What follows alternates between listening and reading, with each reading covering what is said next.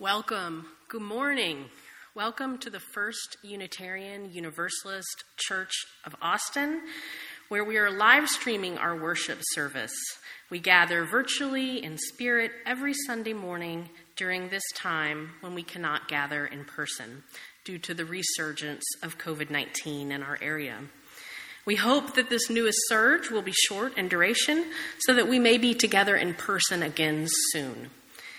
We are a spiritual community dedicated to a free and responsible search for truth, meaning, and beauty. I am Lee Legault, community minister affiliated with this church, and I welcome each of you to this service. Even though we cannot gather together in person, I can still sense, with my minister Spidey sense, the love generated throughout this religious community. I especially want to welcome you if you are new to the church or if you're on if you're on a platform where you have the capability to do so, please feel free to say hello in the comments and let us know from where you're viewing this service. We come from a long, a long tradition of seeing a spark of the divine in each person. And it is in this tradition that I invite you to greet the holy among us, either in the comments or simply by sensing those heartstrings that connect us each to all. Join me as we say the words in which we light our chalice. This is the flame we hold in our hearts as we strive for justice for everyone. This is the light we shine on systems of oppression until they are no more. This is the warmth we share with one another as, we, as our struggle becomes our salvation.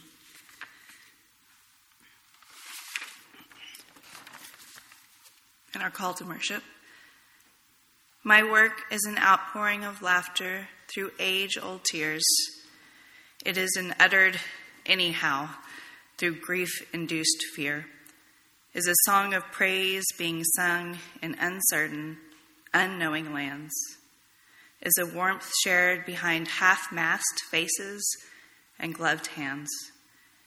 My work is seeing you how I want to be seen, is talking honestly and openly, but not being mean, is trusting in those who stand to my left and my right, is fighting with we all win not just fighting to fight. My work is your work, if you believe too, that we all work together to make everyone free, that together we can weather the struggles we face, that God loves us, even hears us whenever we pray. That was written by Reverend Jane Evans, who was Ascension Chaplain resident during 2020 and 2021. One of the things that helps us maintain a sense of connection as a religious community, even if we cannot be together in, purpose, in person, is our common purpose. For First Unitarian Universalist Church of Austin, that common purpose is our mission. The congregation wrote it together. We put it on a wall in our sanctuary, and we say it together every Sunday so that we may more readily carry it with us in our hearts through the week. Let's do so now. Together, we nourish souls, transform lives, and do justice to build the beloved community.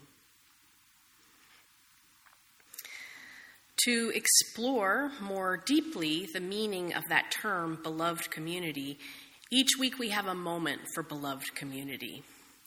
This week, I'd like to share with you part of an article on implicit bias and racial discrepancies in healthcare from the American Bar Association.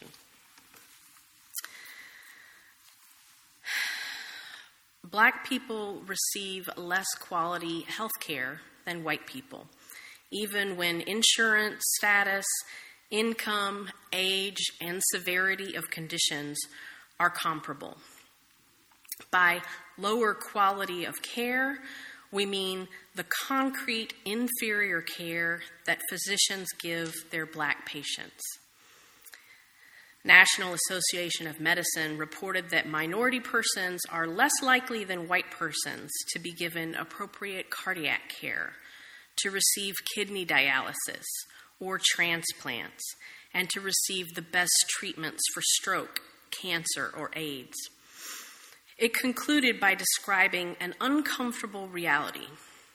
Some people in the United States were more likely to die from cancer, heart disease, and diabetes simply because of their race or, or ethnicity, not just because they lack access to health care.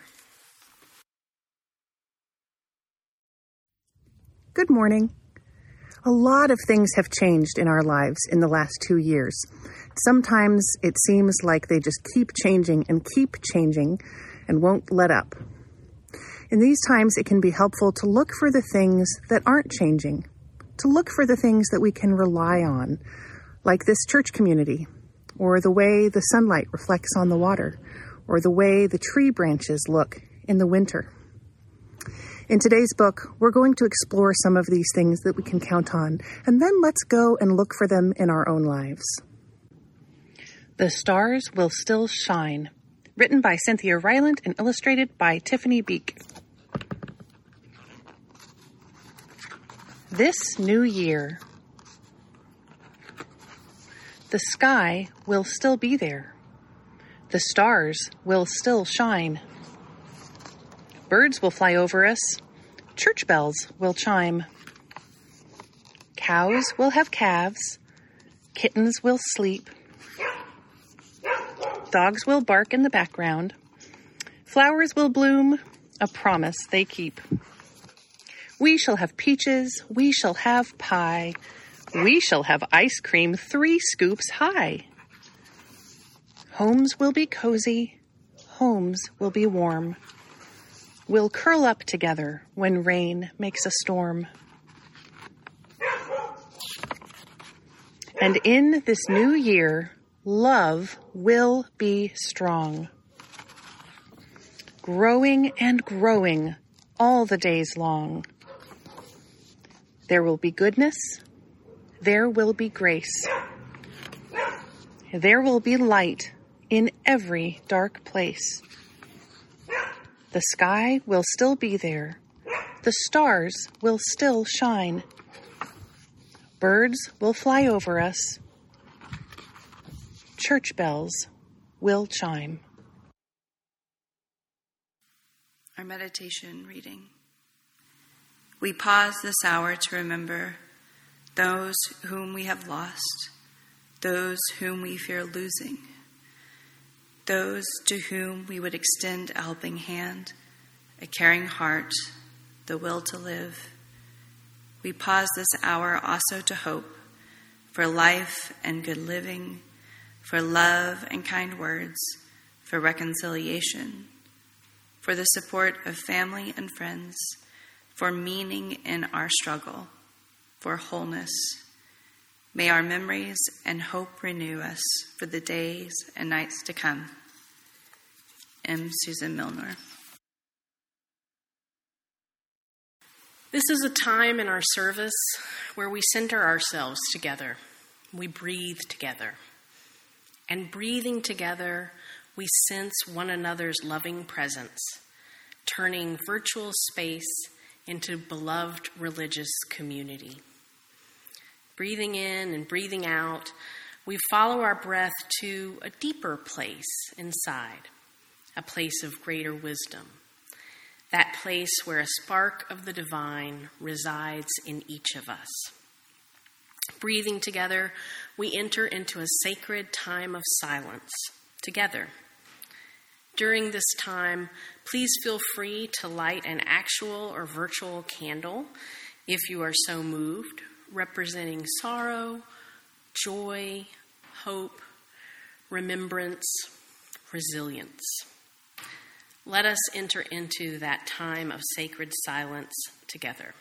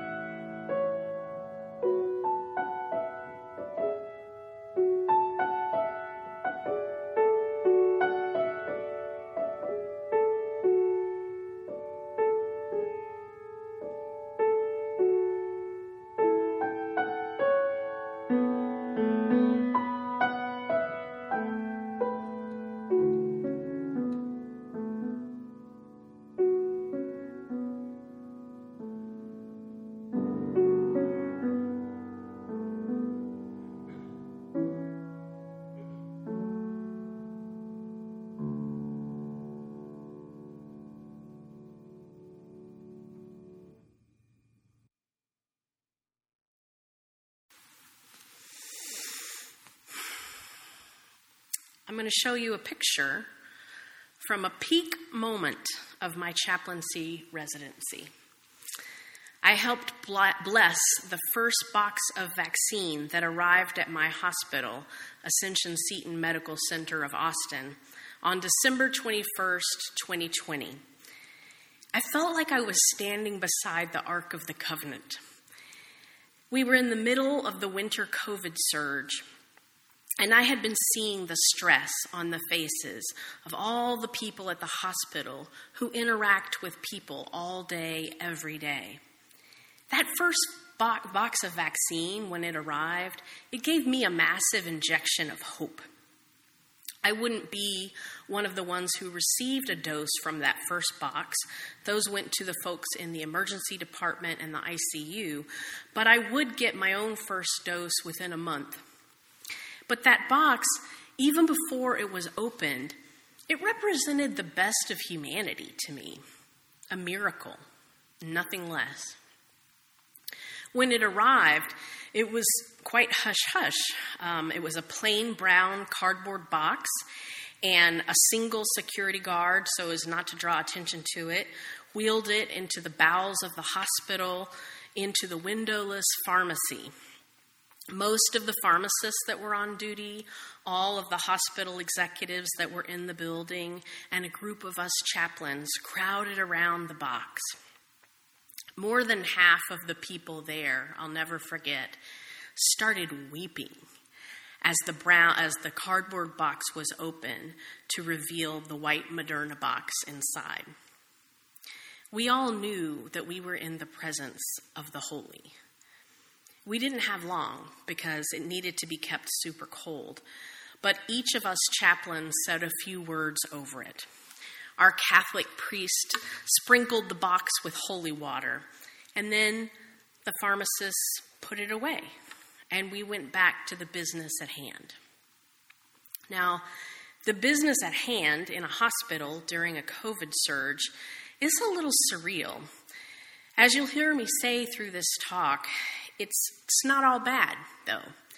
You get a chance to see the best in people in that circumstance. Visually, it looks kind of like a cross between ER and Apollo 13, I would say.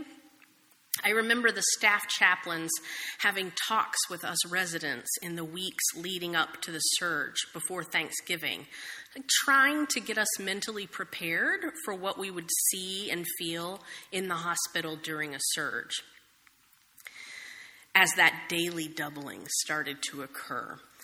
But I was still awfully startled the day that I walked onto the neurology floor where I worked, only to find that it had become a COVID floor overnight. The nurses that I knew so well in their scrubs were suited up like yellow astronauts going into patients' rooms. They would they would gather around each other, helping one another gown and glove and mask up before and after each visit. And if a nurse who was in a COVID room needed something, some piece of equipment, the nurse would yell, and all those in the hall would come running down and would hand him or her that piece of equipment through a little tiniest crack in the patient's door to that room. It, it looked, you know, like the pictures you see on the news, but it was still jarring to me because that was my hospital floor. That wasn't some faraway place, and these weren't strangers wearing these full body garbs. I found that the news leaves out a lot of the story, though, um, because while the medical providers and the housekeepers looked like astronauts, they are actually angel people. They are love in action. The warmth of spirit in the hospital during a COVID surge, it cut through my fear. I stopped worrying so much every day about whether my older adult dad would get COVID. I mean, I hoped he didn't, but I had a, a quiet confidence that the experience, if he did get COVID, while very serious and potentially deadly, it wouldn't be as horrifying and lonely as it had seemed when I read about it so impersonally in the news. I hope that you and your loved ones are vaccinated and boosted as the Omicron variant marches through. And I hope that the thoughts that I impart today about hospitalization during a pandemic are wholly theoretical for your lives. But it can't hurt to be prepared, and everything that I say is generally applicable to a hospital stay anyway. I will begin with the most concrete, the admonishment part of the sermon. You need to name a medical power of attorney so that the hospital knows who you want to make decisions for you at times when you can't make them for yourselves. It's a simple form, it requires two witnesses. We'll put a link to it in the chat at the end of the service. Yes, it's true that your next of kin is the default to make decisions for you if you don't have a medical power of attorney form filled out. But for reasons that I won't go into right now, best summarized as because Texas, um, it's a lot better to actually have a medical power of attorney form and to have it signed and make it explicit and legal. The safest place for copies of your MPOA medical power of attorney form is in the glove compartment, or as I call it, the mortality box in your car.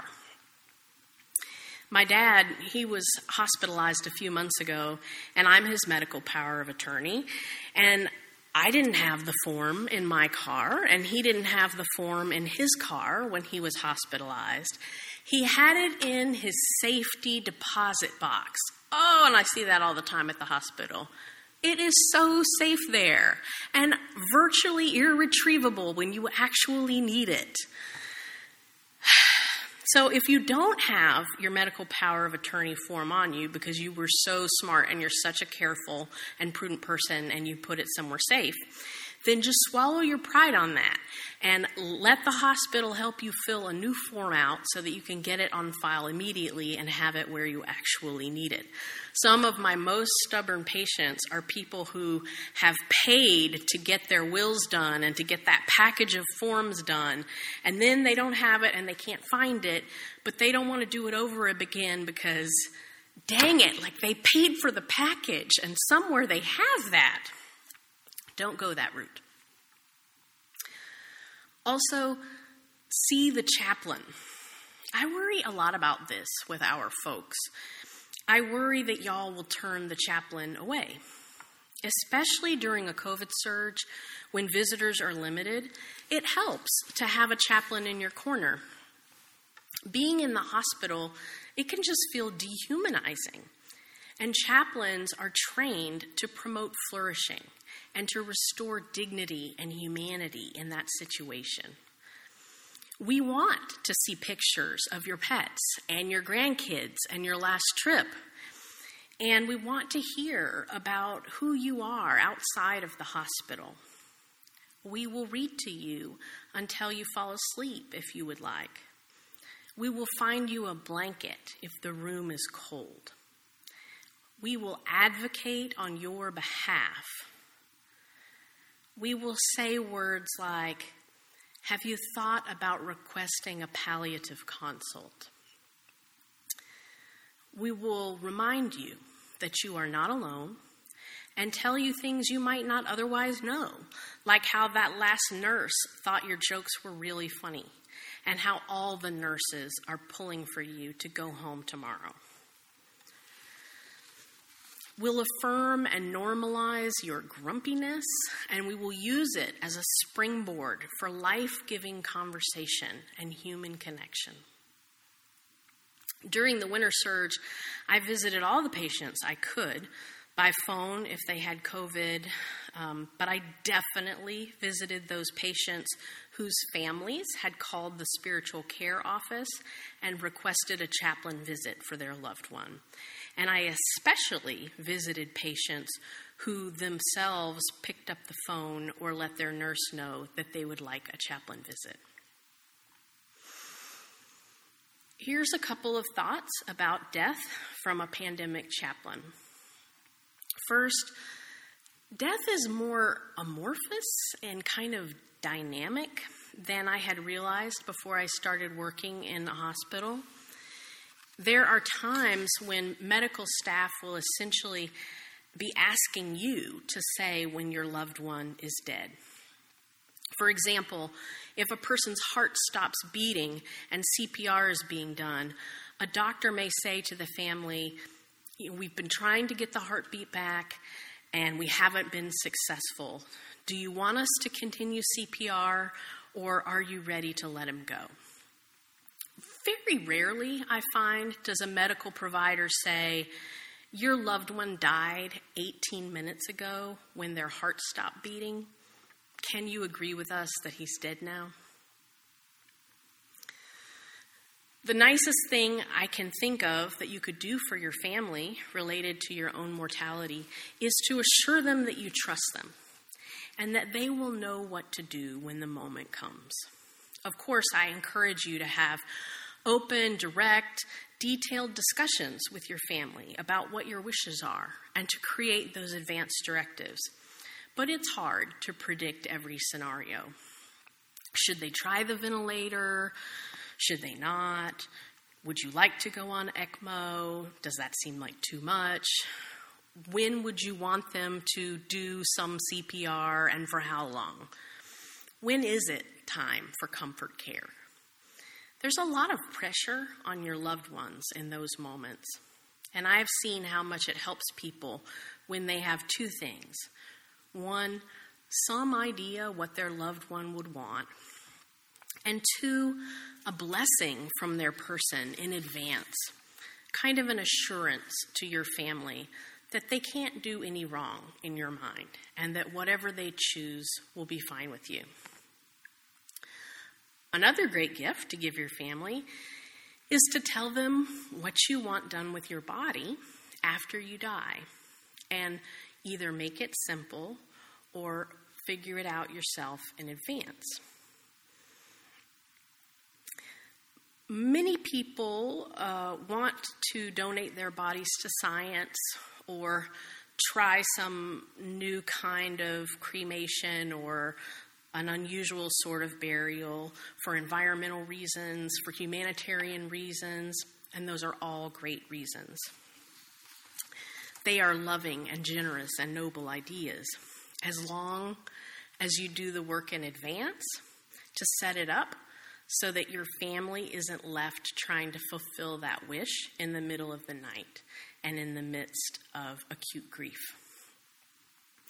When a person dies in my hospital, I show up pretty shortly to comfort the family and to get their decision on who to call to come and pick up the body. Burial and cremation are easy choices. I have a list from a nonprofit group that has details and information about each company, and I can offer that concrete resource to the family. Then they have four to six hours after death until the house supervisor at the hospital starts getting pretty nervous uh, if there isn't a decision yet about who to call. I feel worried for the families who are trying to carry out exotic end of life wishes when the arranges when the arrangements haven't been absolutely finalized in advance. If you want to be cremated, talk to your people about what you want done with your ashes. I remember when my mom died, and we stumbled that next day into the business office of the funeral home to tell them that we wanted cremation. I felt blindsided when they handed my dad a, a thick catalog of containers that we could choose from. Fortunately, I had talked to my mom. We had a running sort of kind of joke that what we wanted was to get one of those big popcorn tins that divide the tin into four, and we wanted to put my dad in one quadrant, my mom in one quadrant, me and my sister in the other quadrant. But so I knew that she was actually happy to have her remains divided. And now she lives on happily in two paperweights, uh, two pendants, one of which has her ashes in one side and is waiting for my dad's ashes in the other side, and then two small urns. I also have a little bit of her ashes stashed away in my mortality box by the MPOAs because she always wanted to ride along. She just loved to ride along. Anyway, if you get to the funeral home and you're exhausted and sad, and you just at that moment realize that there's a world of options out there other than like one big urn, that can be confusing and family conflicts can ensue. FYI, maybe not surprisingly, there's no one answer about what to do with a body from a Unitarian Universalist theological perspective, so feel good about that. Topping many people's lists of fears about being hospitalized during a pandemic is the fear of being alone, whether that is due to quarantine precautions or due to restrictive hospital visitor policies. People I talk to worry most about how they or their loved one would make it through without abundant access to all the people they love the most. Our faith offers great wisdom on that. Respect for the interdependent web of existence of which we are all a part. Too often, I think, we interpret our seventh principle to mean simply that we need to take care of the earth, which we do. But it means more than that. It means that we believe that there is something bigger than all of us, however you think of that, linking us each to the other in some way. I won't just ask you to take that on faith. I will tap our fifth source, humanist teachings that counsel us to heed the guidance of reason and the results of science. Psychologist Barbara Fredrickson studies love and human connection at her lab at the University of North Carolina. And she offers a radical new perspective in her book, Love 2.0. Most people's notion of love and connection, Love 1.0, is that you get these things from your partner, your family, your friends, from relationships with those close to you. And Dr. Fredrickson says, yeah, sure you do, but that's only a small part, a tiny part, really, of the love and connection that's always available to you. Studies tout the value of micro connections and moments of positive resonance that occur throughout the day and happen mostly with acquaintances and strangers. Your body and your brain thrives on these moments of positive resonance, colloquially called love. And it can find them from anyone, anywhere. That's love 2.0.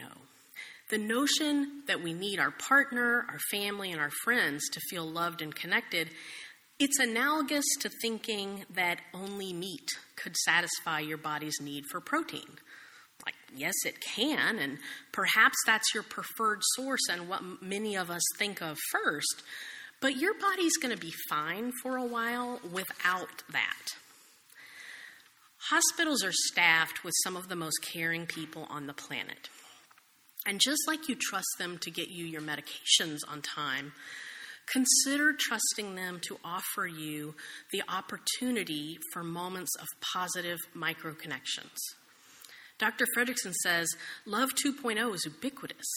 It's that moment of warmth and connection that you share with another person. Many times, I have seen patients become family to their floor staff.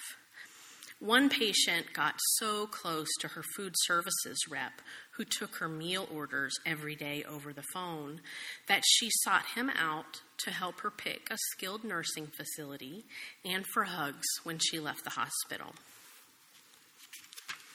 Every person that walks through your hospital room door or calls into your room is another source of emotional vitamins and minerals. We are part and parcel of an interconnected web. One of my spiritual truths is that I am never alone. I feel hopeful that whatever brushes with mortality you have in a hospital will be also filled with unexpected gifts and sacred connections. Amen, and blessed be.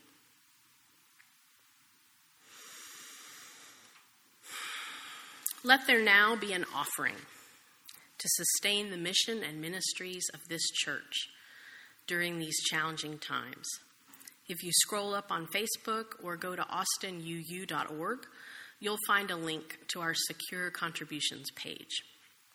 You can also mail your contributions to the church. It's 4700 Grover Avenue, Austin, Texas, 78756. We are gratefully checking the mail and making deposits each week.